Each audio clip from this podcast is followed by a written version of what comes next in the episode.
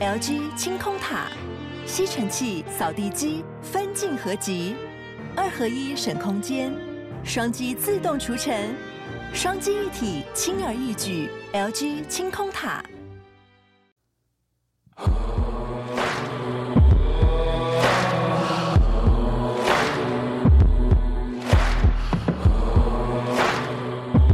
晚安，欢迎回到故弄玄虚，我是迪嫂。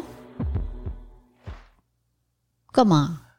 我我还没转小声，你就该转小声的时候就转小声，还没啦。该打招呼就打招呼。我，我在喝咖啡，你等我一下好吗？工作的时候就是工作，饮料等一下再喝。啊，抱歉。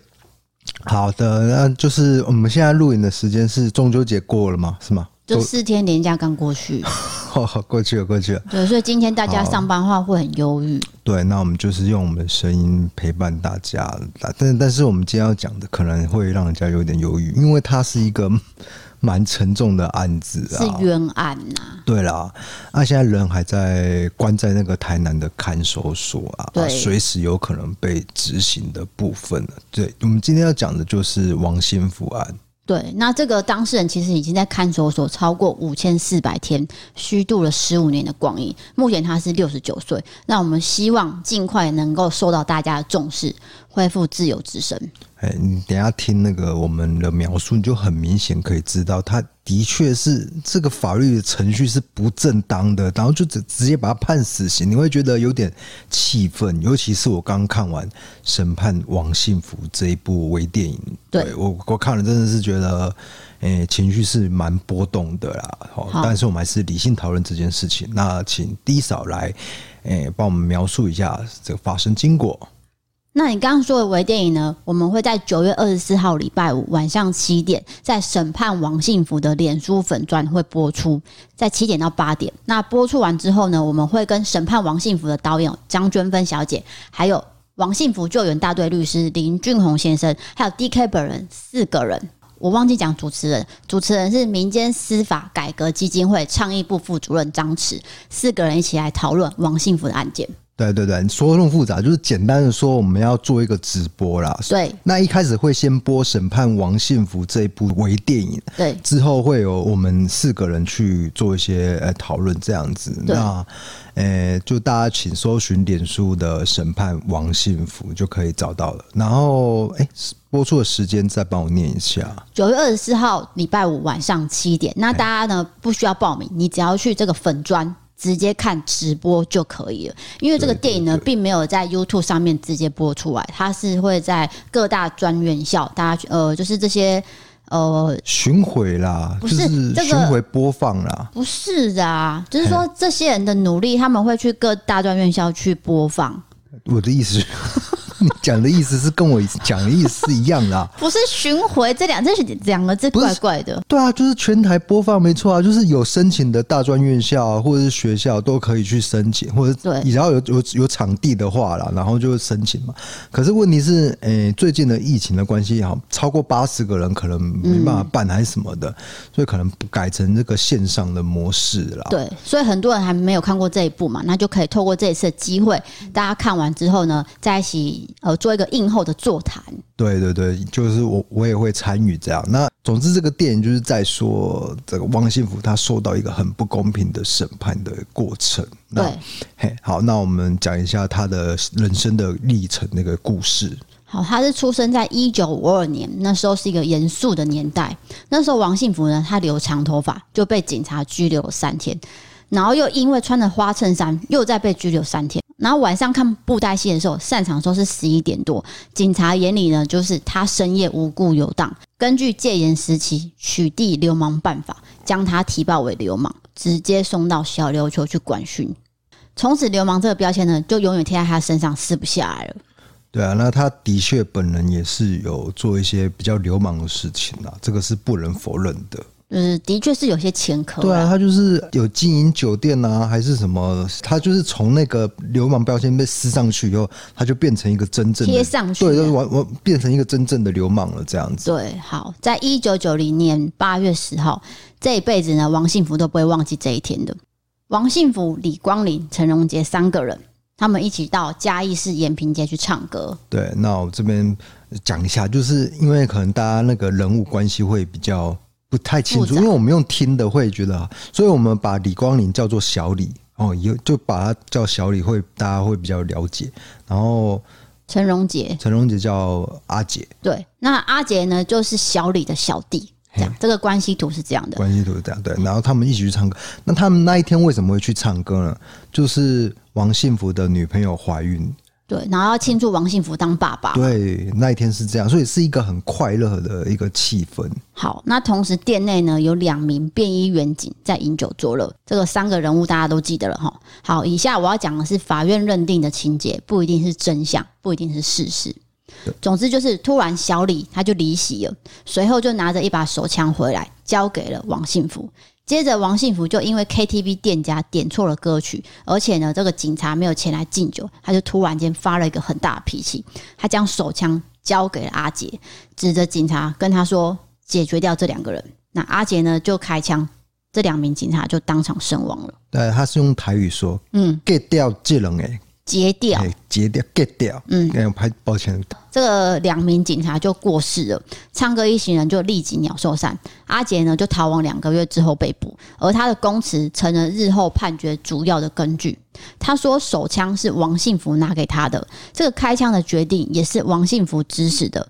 那阿杰就被判处死刑定谳，并火速枪决。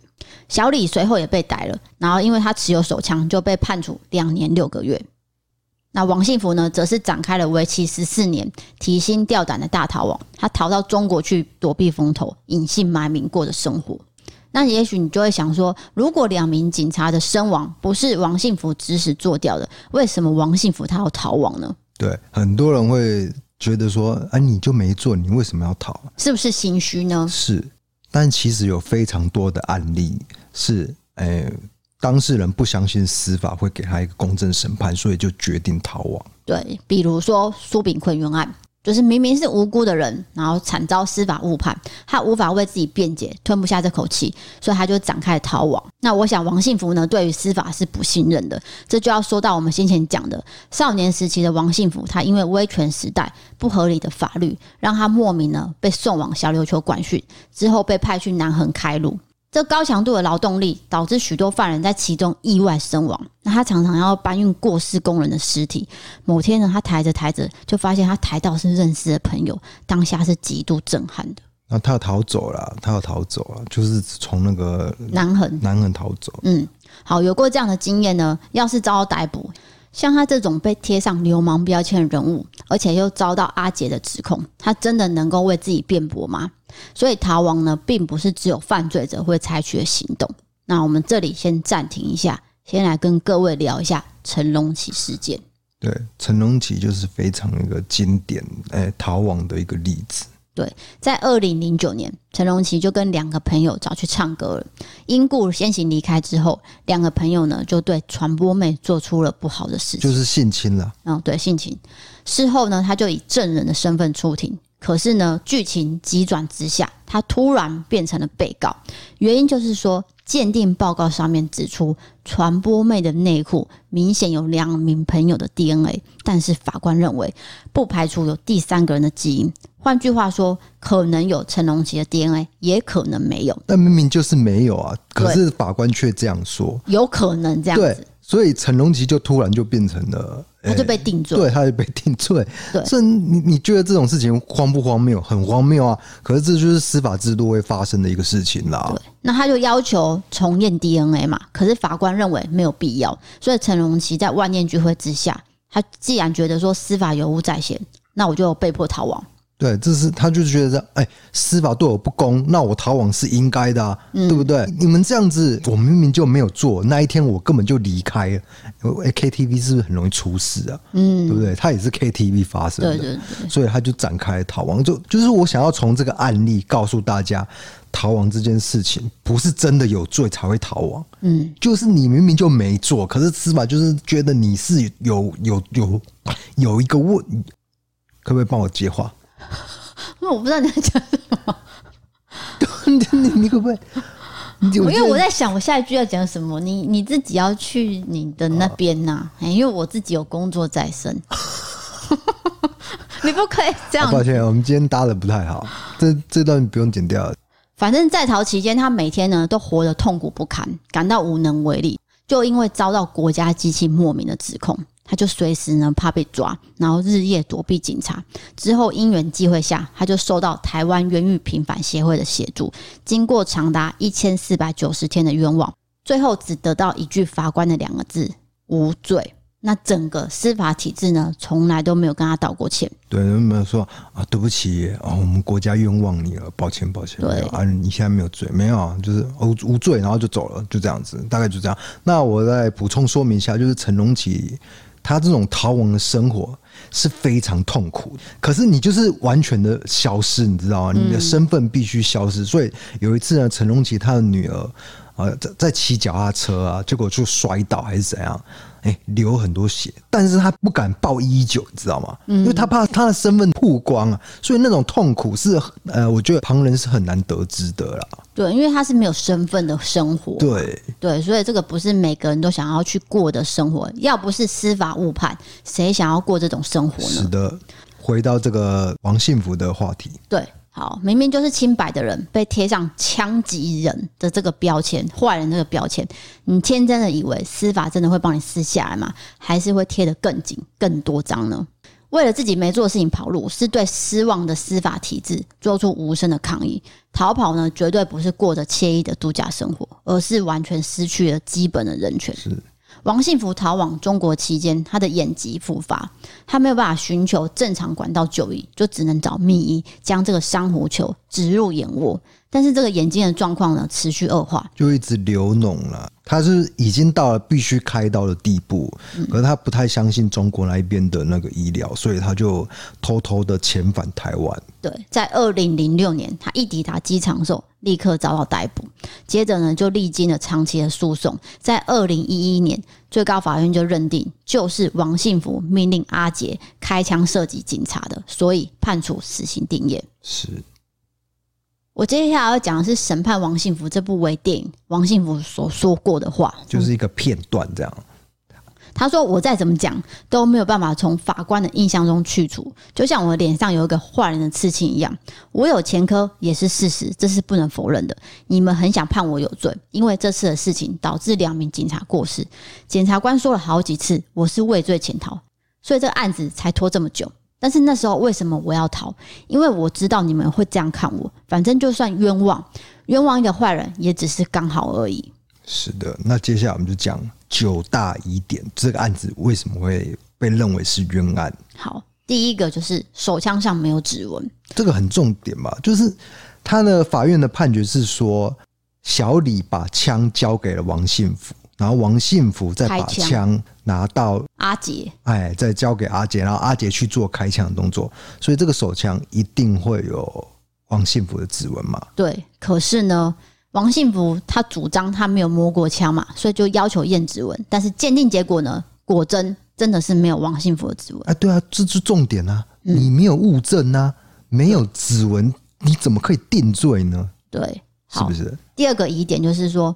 目击证人吴俊汉，他在一九九零年八月十四号，他向警方供称说，王信福从腰际抽取了一样东西，交给了阿杰，然后阿杰呢独自进到店内，随即朝两名警察开枪。但是后来就发现说，这个吴俊汉证人是被警察蒙住眼，在楼梯上被推下来，然后紧急送医。被刑求之后呢，他就依照警方的意思，说出对王信福不利的证词，直到后来他才说出。他曾经遭到警方的不当刑求。对，那这个就是这样啦。那些证词呢，都是被警方给很大的压力去说出来的。对，就是逼你一定要说出这一段。对对对，然后说出来以后，但是现在就是为什么被定罪？他就是依当年你说出来那个证词去去去判的，去判的嘛。对，嗯、那。后来吴俊汉又说，就是说，其实我当年是被刑求，可是还是一样啊，没有结果，就还是被采纳。对，就是没有改变的事实。对，好，再来就是阿杰跟王幸福的关系，因为真正开枪的是阿杰嘛，可是呢，他不是王幸福的小弟，他是小李的小弟，那所以王幸福怎么会去捞过界，命令别人的小弟对警察开枪呢？那同理可证，就是说阿杰干嘛因为王幸福发怒就替他处理掉警察呢？再来就是说，当时王幸福的小弟也在场，他大可以叫自己的小弟，为什么要叫陈荣杰？对，就是关系是不符合的。对，第四个疑点就是说，阿杰的证词一变再变，他前后差异很大，总共有三种说法。他一开始是说王幸福是拖着他的手肘开枪的，后来又说是王幸福先开枪，他自己在开枪。然后第三种说法就是说，我自己接过枪的时候呢，枪声就响起了。那显见人，他是不断的试图减轻自己的罪责，就推给王幸福，或是拉王幸福下水。这个其实很常见，因为苏建和案就是这样。嗯，大家可能不太清楚是苏建和案呐、啊。总之，他也是一个冤案嘛，就是对，就是行凶那个人，就是说、嗯、啊，是你们三个，你们三个也有做，对，所以他们三个就被被关起来了，然后也被判死刑。嗯啊，也是好不容易才救援出来，这样。对，好，再来是第五个疑点，就是说阿杰的说辞跟现场是不符合的。怎么说呢？就是说。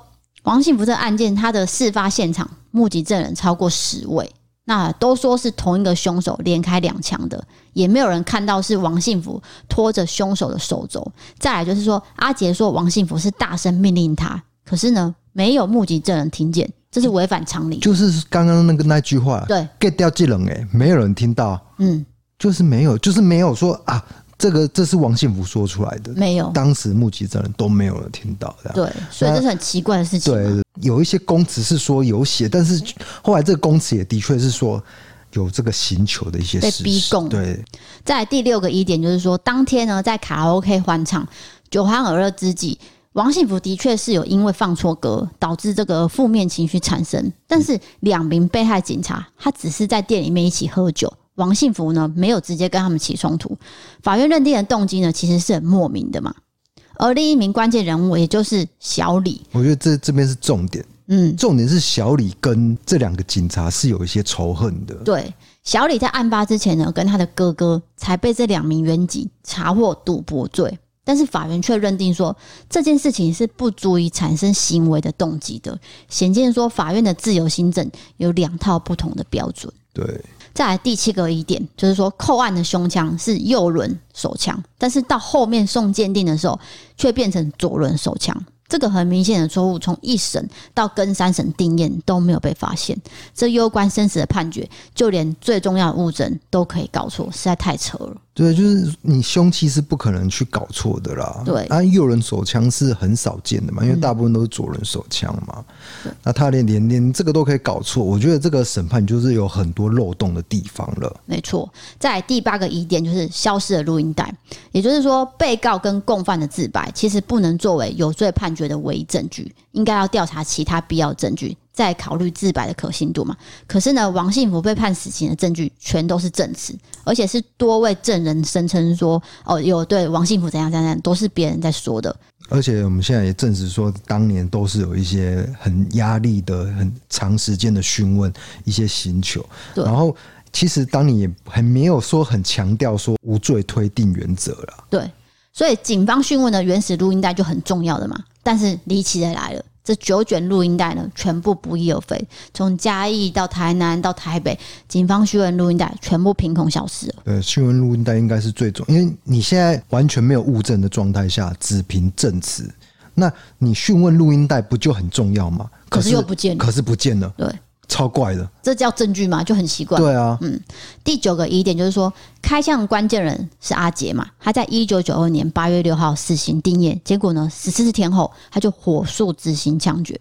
法院根本没有机会让王幸福有机会对阿杰行使这个交互诘问的机会，没有办法对质。这个是一个权利，对，就是我必须。我跟你对峙，我我们在法庭上有一个攻防这样子。嗯，可是国家已经把他处死了，已经把那个阿杰处死了，他根本王幸福完全死无对证，你知道吗？他没办法再再做一个辩论了。就是单就小李跟阿杰没有验证的证词，就直接判王幸福死刑。然后补充说明一下，就是小李现在是找不到人状态，法院有传唤小李，但是小李已经消失了，人已经不见了。你说现在此时此刻，对对对对对，哦、就所以他完全没办法交互辩，就是这样，嗯、就两个人都不见了，一个人被一个是被国家枪毙掉了嘛，对。啊，一个消失了嘛，而且小李真的是很关键，对，他找不到啊，因为他就在现场嘛，而且他跟两个警察有仇恨，对，他是有动机的啦，嗯，对啊。好，那法官也是人，系统性的错误当然存在，但是你要让司法去承认错误，几乎是不可能的任务。为了救援六十九岁的王幸福，而且这案子呢本身是疑点重重，有逼供啊，有过宽的自由行政，有偏见，什么都有，就是没有在凶器上找到指纹，也没有警方讯问录音带。律师呢透过再审、非常上诉视线都失败了，所以为什么冤案会难以翻案？而且法官跟王幸福是无冤无仇的，干嘛要执着他有罪呢？你知道为什么吗？比如说这个法官是我的学长嘛，嗯、啊，我学长判这样判以后。我好意思推翻我的学长吗？你懂我意思吗？哦、嗯，就是它是一个稳定的系统，我我不太可能去推翻先前的判决，所以变成说你要翻案是很困难。为什么所有的冤案都要搞那么久？就是这样。对，你明明就知道这些都是有问题的，可是为什么没办法翻案？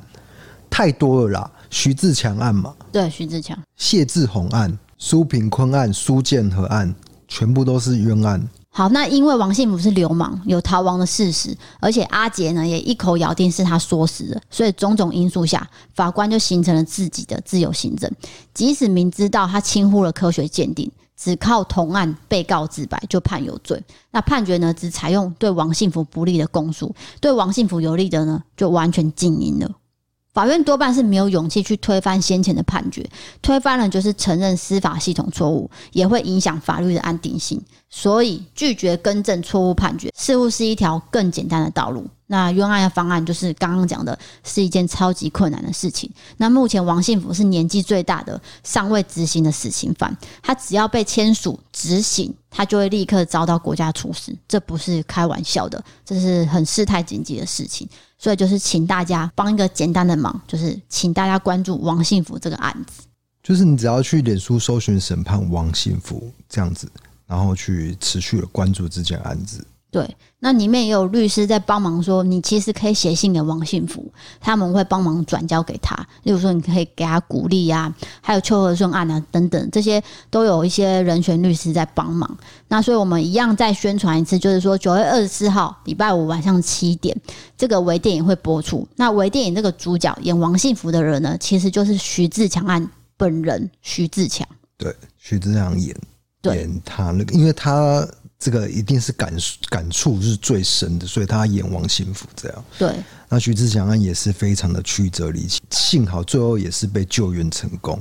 我说真的，就是因为司法系统是人在判的，所以一定会有出错的时候。嗯。那徐志强其实他也是本来是死刑定谳嘛，不过他后来是经过很多的努力，所以就平反了，所以呃才会邀请徐志强来演这部电影。那总之呢，这一部就是真人真事改编，那它是呈现一个死刑定谳案件的审理过程，所以大家可以去呃，到时候可以来看一下。还有一个很有名的人叫做郑信哲，对，郑信哲也是演一个旁边一个法官这样。对，总之呢，就是九月二十四号礼拜五晚上七点，大家可以在线上看这部微电影，然后再来一起讨论这个案件。因为冤案这件事情呢，就有可能会发生在每一个人身上，所以我觉得值得更多人来关注。大家要更关注，才会大家去一起提醒这件事情啊。没有错。对，好，那接下来就进行到我们不立可更的时间。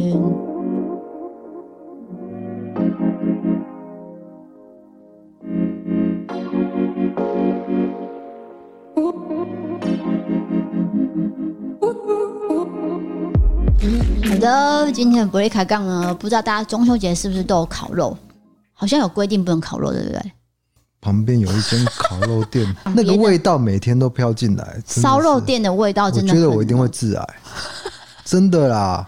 那就赶快搬家吧，真的是是快受不了了。总之就是烧肉这东西还是少吃啊，因为毕竟它有很多的致癌因素。是的，对。那大家不知道说有没有吃很多，然后需要运动要减肥呢？所以我们现在就是比较轻松的时刻，我们要来讲的是生活上的趣事。那这个趣事呢，因为跟食用有关了，所以如果你今天在吃饭的话，你可能就要放下你的筷子。你是说大便了？对。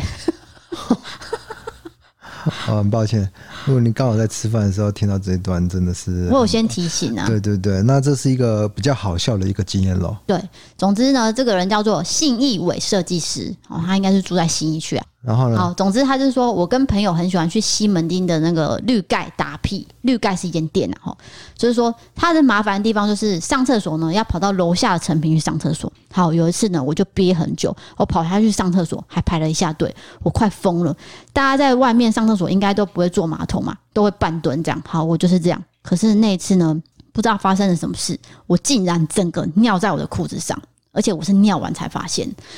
这样就算了，因为外面有一堆人在排队，然后厕所就只有两间。我真的当下很想要装死，等外面的人都离开。可是我等了十分钟，外面还是一直有人。我就赖我的朋友，跟他说：“请你帮我拿水壶拿到厕所。”然后我就用水壶的水泼湿我整件裤子。哦，我觉得是营造一个好像被泼湿的感觉。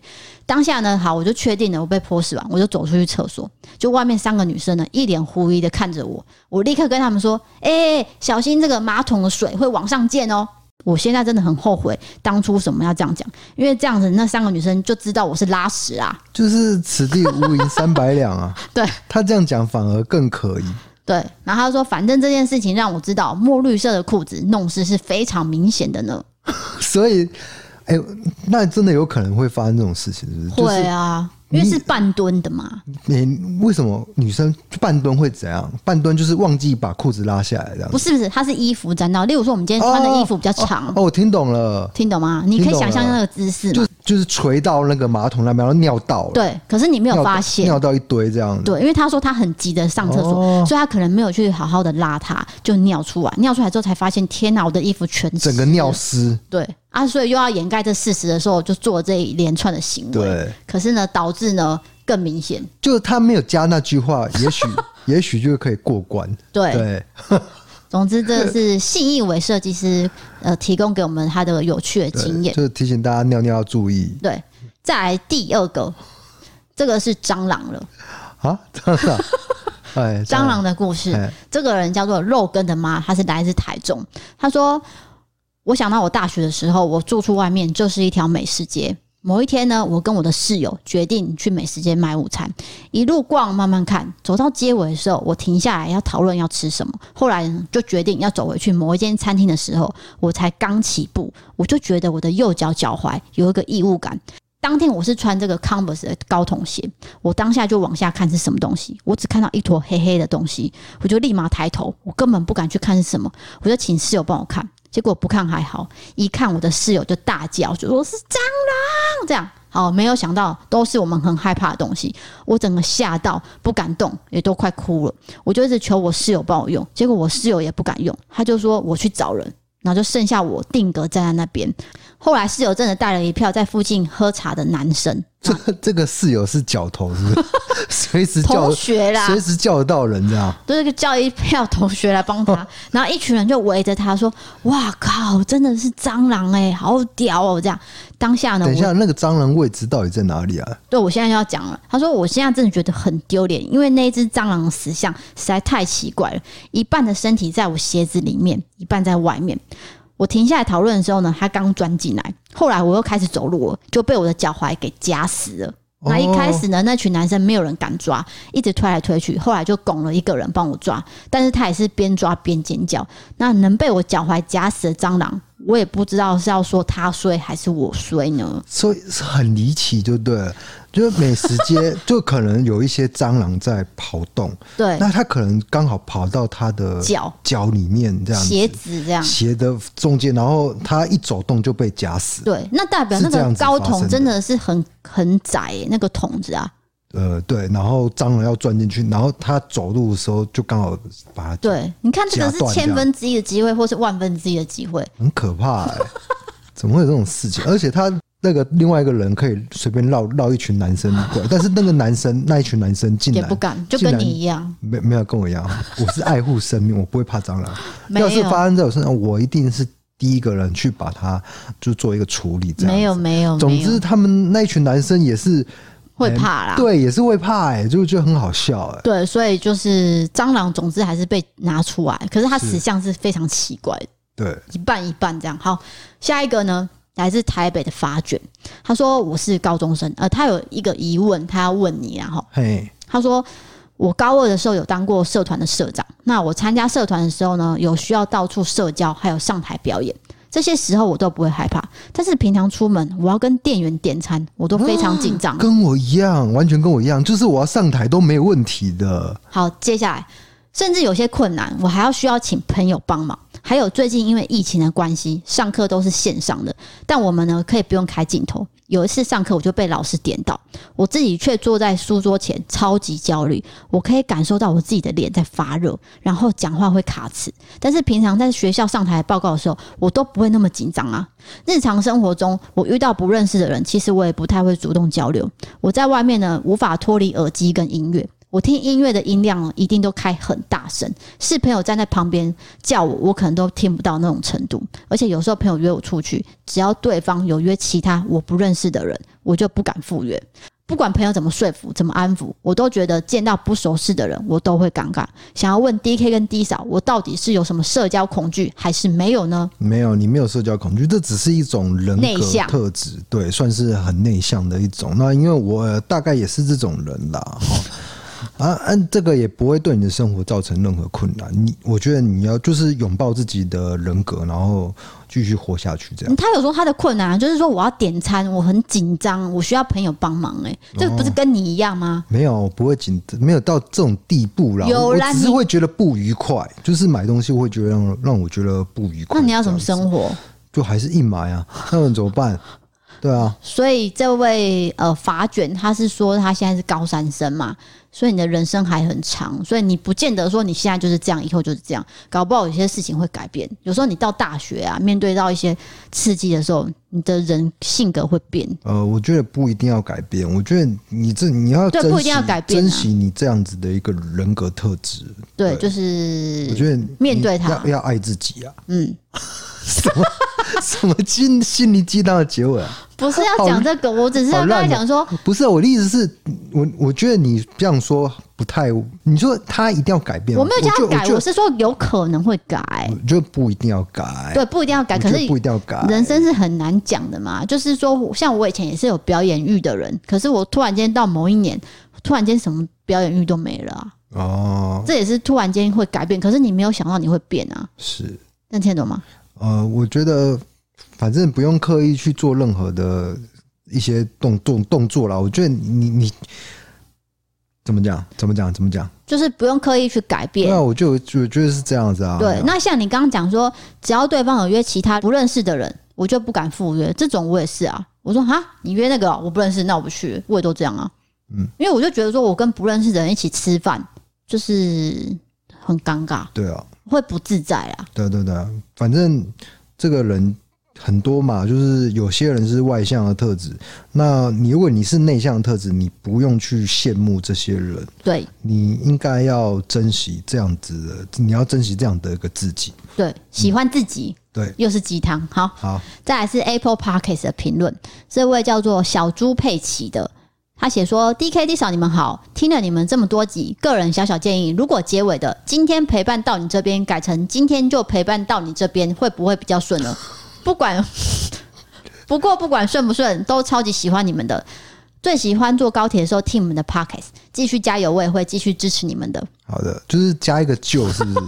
今天就陪伴到你这边就会顺了。你知道你这一句话、啊、原来是这样啊？你知道你这句话就少一个就。”已经引来所有很多的私讯，告诉我说，到底这句话不重要，就是顺就好了。啊，就是不顺啊。然后大家念出来就觉得怪怪，原来就是少一个就，他终于讲出来了，讲出了多年的困扰。对对对，总之他建议你好。好，下一位是早餐店奶茶重度成瘾者，他写说，我是主要在 YouTube 收看的听众，非常喜欢有低少搭配挂号。我现在已经比较少看只有 DK 的集数了。因为我非常胆小，如果没有低嫂在旁边搭话，我会不敢听。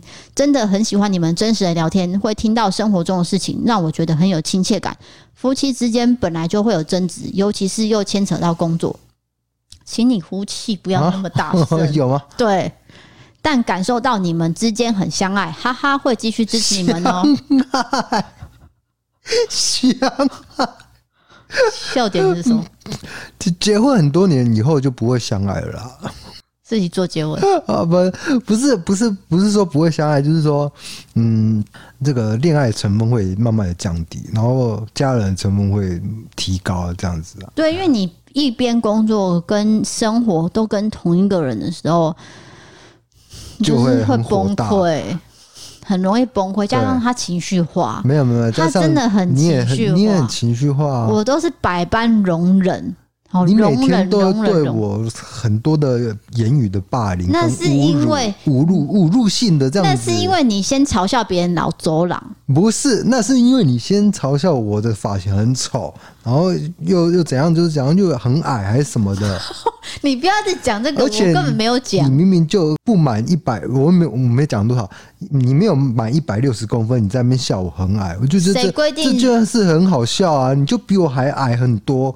然后你还笑我？我没有说我自己高啊，我只是说你是矮的啊。好，那下一则留言是 下一则留言是 K 二四五七六七零零，他写说 D K D 嫂你们好，每次听到你们斗嘴都会不小心笑出来。括号虽然吵架部分可能会被剪掉，但还是很有趣。另外想要请问你们结束音乐是哪一类型的？音乐听起来很舒服，所以想要求歌单，谢谢。希望你们节目长长久久。这个歌单问我就是对了，因为这歌都是我选的。但是你他你这样回答他也不知道啊，因为那个是音乐库，对啊，我们我们买来的，你也不可能去买那个音乐库。可是那个是创作者的，有几首歌在 Spotify 是找得到的。是啊，对，你可以来私讯我，跟我说哪一集后面的结尾音乐你想要听，我可以告诉你有没有找得到。你真的要做这种工作吗？不是，我已经找过了，我已经帮帮大家回复过这些问题了。是啊，因为已经不止一个人来问说，哎、欸，那首歌是什么？我就跟他讲说，哦，这首有哦，可是那一首没有，这样。对，我是很大方做佛心的啦。总之，我们是有买授权的啦。对，授权音乐，所以后面会有一段，像我结尾的时候，我不会只放十秒、二十秒，我可能都会放到一分钟，就是让整个音乐慢慢、慢慢的结束，做一个收尾，美丽的 ending。对，OK，下一个是 PayPal 的这个资助，他写说：“Hello DKD 嫂，我是国王十字地下道，这是他的笔名。”嗯，还不错。我是住在英国的台湾听众，目前在伦敦的建筑事务所工作，在漫长的工作中收听你们的节目，成为上班固定的 BGM，简洁叙述不同的案件，让对于喜欢奇人异事的我，常常听完你们节目后，自己在做另外的研究，只希望把事件的来龙去脉跟不同的声音都研究透彻。上周听到一位，其中也是同样从事建筑行业的听众，分享了职业辛酸谈，我想对他喊话。因为我也完全明白建筑业的艰辛，除了十八般武艺都需要具备之外，同时还必须像服务业一样，把业主当成巨婴在照顾。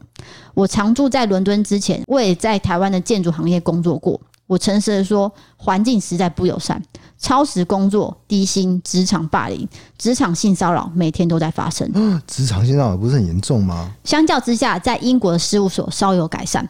虽然爆量工时或低薪仍然笼罩在建筑业外，在英国的事务所对于尊重这件事情确实比台湾好。除了没有菜鸟、老鸟这种阶级制度外，每个人都是被尊重的个体。从实习生到设计总监，每个人的发言权利都是一样的。假期跟福利相对较好，希望可以启发你考虑到欧洲发展。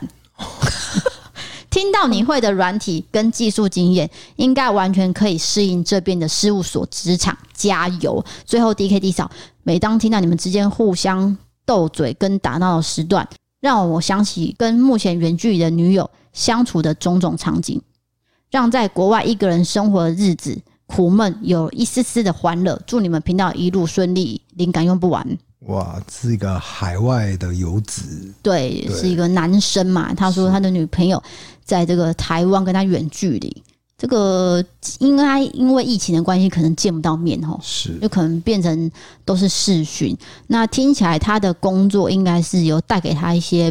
呃，不少的成就感。对啊，我觉得，而且在英国当建筑师应该是蛮优渥的。我我个人觉得啦，他是没有说建筑师啊，他是说建筑业工作嘛。那建筑业工作可能不见得是建筑师，对不对？他说他是建筑师啊，他说他以前在台湾当建筑师，后来跑去英国嘛。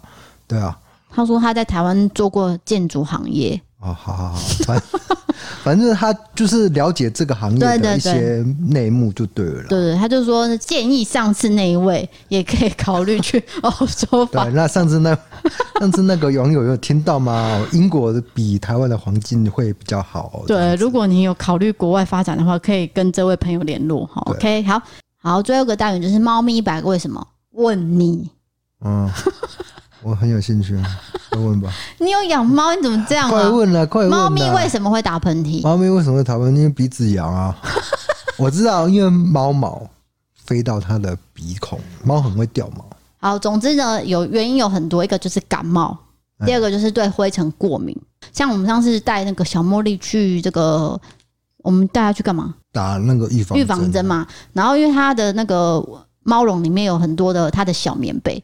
他就一直鼻子湿湿的，然后兽医就说，因为这些都会造成粉尘，所以他可能会打喷嚏。所以像家里呢，你一定要有什么清净机啊、除湿机，就是避免那个猫咪的灰尘对灰尘的过敏。所以如果今天你的猫它流鼻水已经有黄色、绿色，那就是很严重。那如果有咳嗽的话，我跟你讲，你就是带去兽医给医生诊断，因为那已经是算。比较严重的症状是的，所以我们接下来就是要介绍说，我们平常在猫咪食物上补充的保健品，也就是培新宠粮的好营养猫三宝。这个牛磺酸呢，是帮助维持心脏功能的健康；乙氨酸呢，就是刚刚我们讲到的眼鼻感染很重要的东西，那可以提供这个营养素。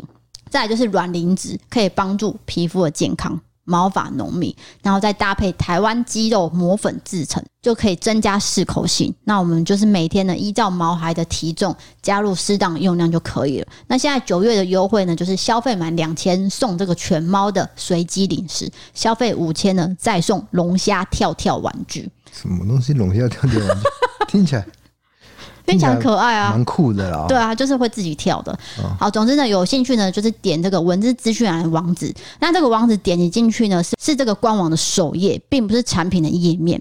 可是这个页面呢，是专属异色档案跟故弄玄虚才有的折扣页，所以你必须点。好荣幸哦！所以你必须点这个页面再去找你要的产品，而不是说啊，我点进去之后不是猫三宝，请你去按猫三宝，对对对，然后再去结账。选你需要的产品就对了。那结账的时候，它就会出现异色档案折扣，那你就知道说确定了你有折扣到。对对对对对，反正如果你有养猫的话，有需要的话就去点连接去参考一下。因为有些猫真的是需要补一补身体啊，对不对？对，就我们的、嗯、我们两只猫都有在吃各种保健品嘛，都是维护它们的生活。健康日常，就你会希望宠物可以陪你久一点，因为我听说江蕙的猫啊，你知道那个歌后江蕙，嗯，呃，他的猫好像有二十。超过二十岁，对，所以能够陪你那么久，真的是，那对啊，我是觉得如果。你有历经这个宠物过世的话，你就会觉得希望它陪你。对对对对对，你会希望可以给它更好的东西。对，而且这种东西就一定要从小就开始慢慢养成，在它食物里面加，它就不会突然间觉得说，呃，我的食物里面怎么突然间有这个东西，它就会挑剔，它就不吃。所以你就是从小就要加这些保健品。没有错，就是增加它的那个免疫力。好，欢迎投稿你各种经验，请点传送门里面的投稿专区。如果你喜欢我们的 Podcast，欢迎追踪留言、五星评论，或是到 MB3 App 参考各种方案。想要看我们的影片，请到 YouTube 搜寻“一色档案”。想要看我们的日常，请追踪我们的 IG。谢谢各位。好的，今天就陪伴你到这边来看，我已经学会了，我已经知道了，对，对不对？对对对。今天就陪伴到你这边，不用那么做作。不是，我是。想要跟大家炫耀说我已经学会这句了，今天就陪伴到你这边了，还是有点不顺吗？还是不会啊，今天就陪伴到你这边喽。还是今天就陪你到这边喽？半你又自己改了，半拿掉了，你觉得会不会更好？啊，那你讲讲看。今天就陪伴，不，我是 DK。今天就陪你到这边喽。我已经说我是 DK 了啊。我是 D 嫂，我们下次见，拜拜。拜拜。